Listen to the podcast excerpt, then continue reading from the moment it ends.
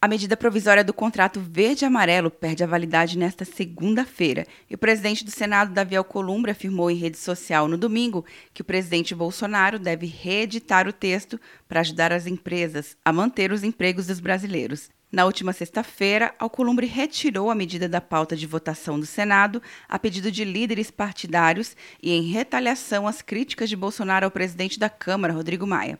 Eu vou retirar da sessão de hoje a medida provisória 905 e não vou dar garantia que ela estará pautada na segunda.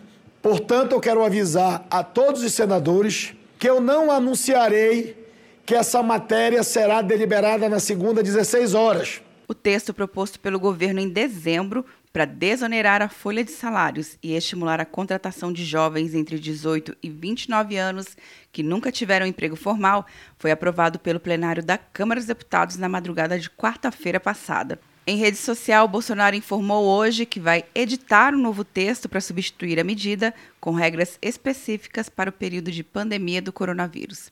Quer um ano sem mensalidade para passar direto em pedágios e estacionamentos? Peça Veloy agora e dê tchau pras filas. Você ativa a tag, adiciona veículos, controla tudo pelo aplicativo e não paga mensalidade por um ano.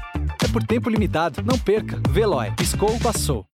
De Brasília, Luciana Castro.